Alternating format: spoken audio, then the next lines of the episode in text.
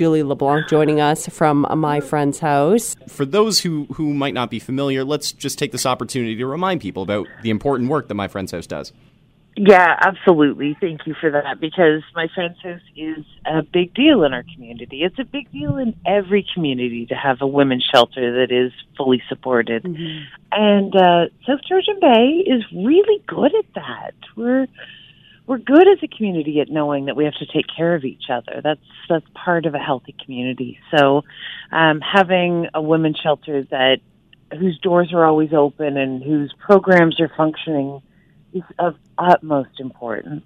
And my friend's house isn't just a shelter; it's a place you can land safely. Absolutely.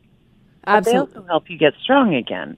There's counseling and and legal support and transitional housing. There's a, there's a lot of things that are important reasons to support the shelters. So I'm glad we do. Absolutely. And I find that through this pandemic, as more people are starting to, you know, focus on themselves, on their mental health and where they need to be, there's more people who are starting to talk about their stories when it comes to what they've been through, their past, and how my friend's house has helped them. Have you found that? Survivors, absolutely. I've heard so many stories when people come forward and say, I want to help. I've been through this. I wouldn't have survived it without you.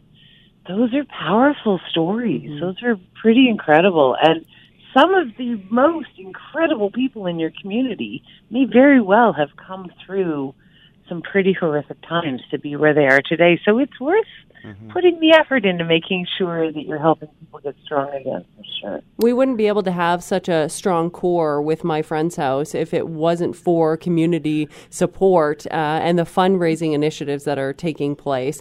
One that uh, it gets a lot of people involved and a, and a lot of chatter and a lot of laughs, which is great as well, is uh, the Red Shoe Walk.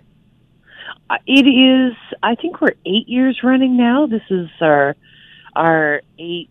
Um, it was called Walk a Mile in Her Shoes, and it used to be a physical rally. We all got together, and we changed it last year to be a virtual event. And I think this year is going to be so much fun. People have had time to sort of get used to vir- the virtual world.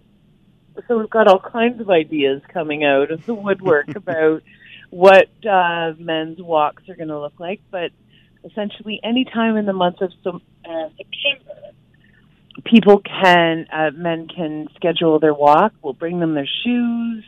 They do their walking of a mile in another person's shoes to do the stereotypical understanding what it's like to walk in another person's shoes.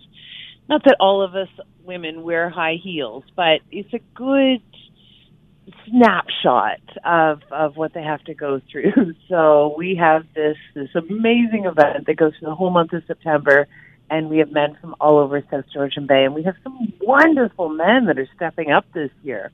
And we have one of those wonderful men joining us on the line right now. One who's definitely no stranger to walk a mile in her shoes, as well as uh, as this new social initiative, helping to promote and pop it out there as much as possible. We have Ben McCully joining us on the line. Definitely not a stranger to those red high heels, are you, Ben?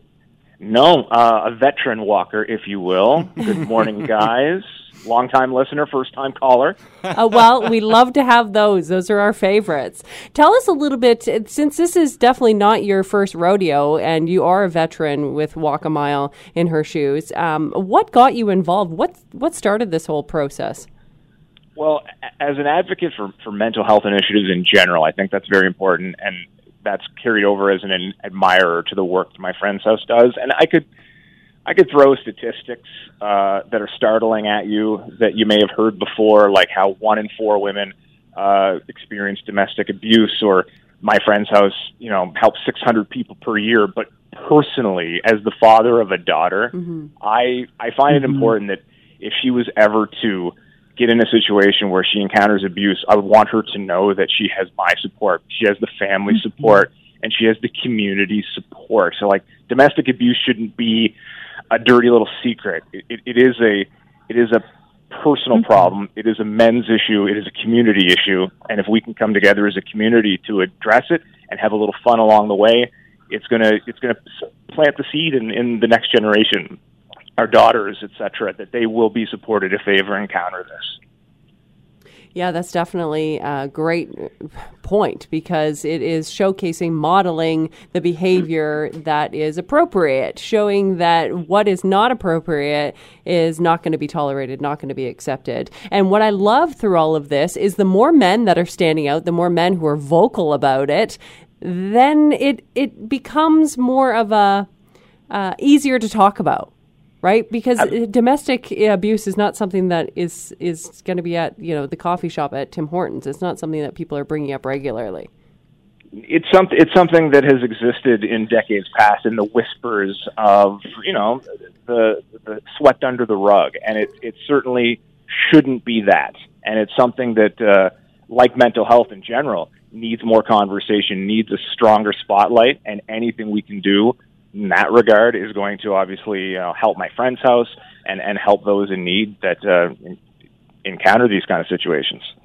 So it's about it's about raising awareness, it's about showing support, and it's about starting conversations. But Julie, uh, this Red Shoe Walk is also, of course, about raising funds because even though COVID has impacted so many things in our lives recently, my friend's house still needs that support.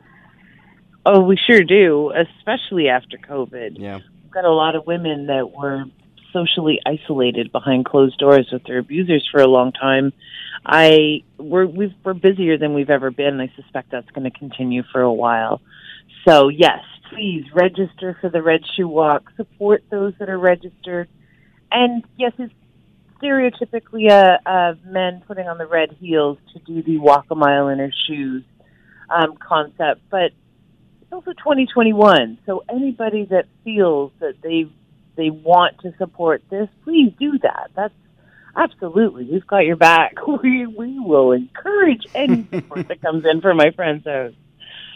That's great. and of course, this is the month of September, and uh, people who are participating are encouraged, of course, to uh, show their Red Shoe Walk on social media. Is there a hashtag mm-hmm. associated with that, Julie?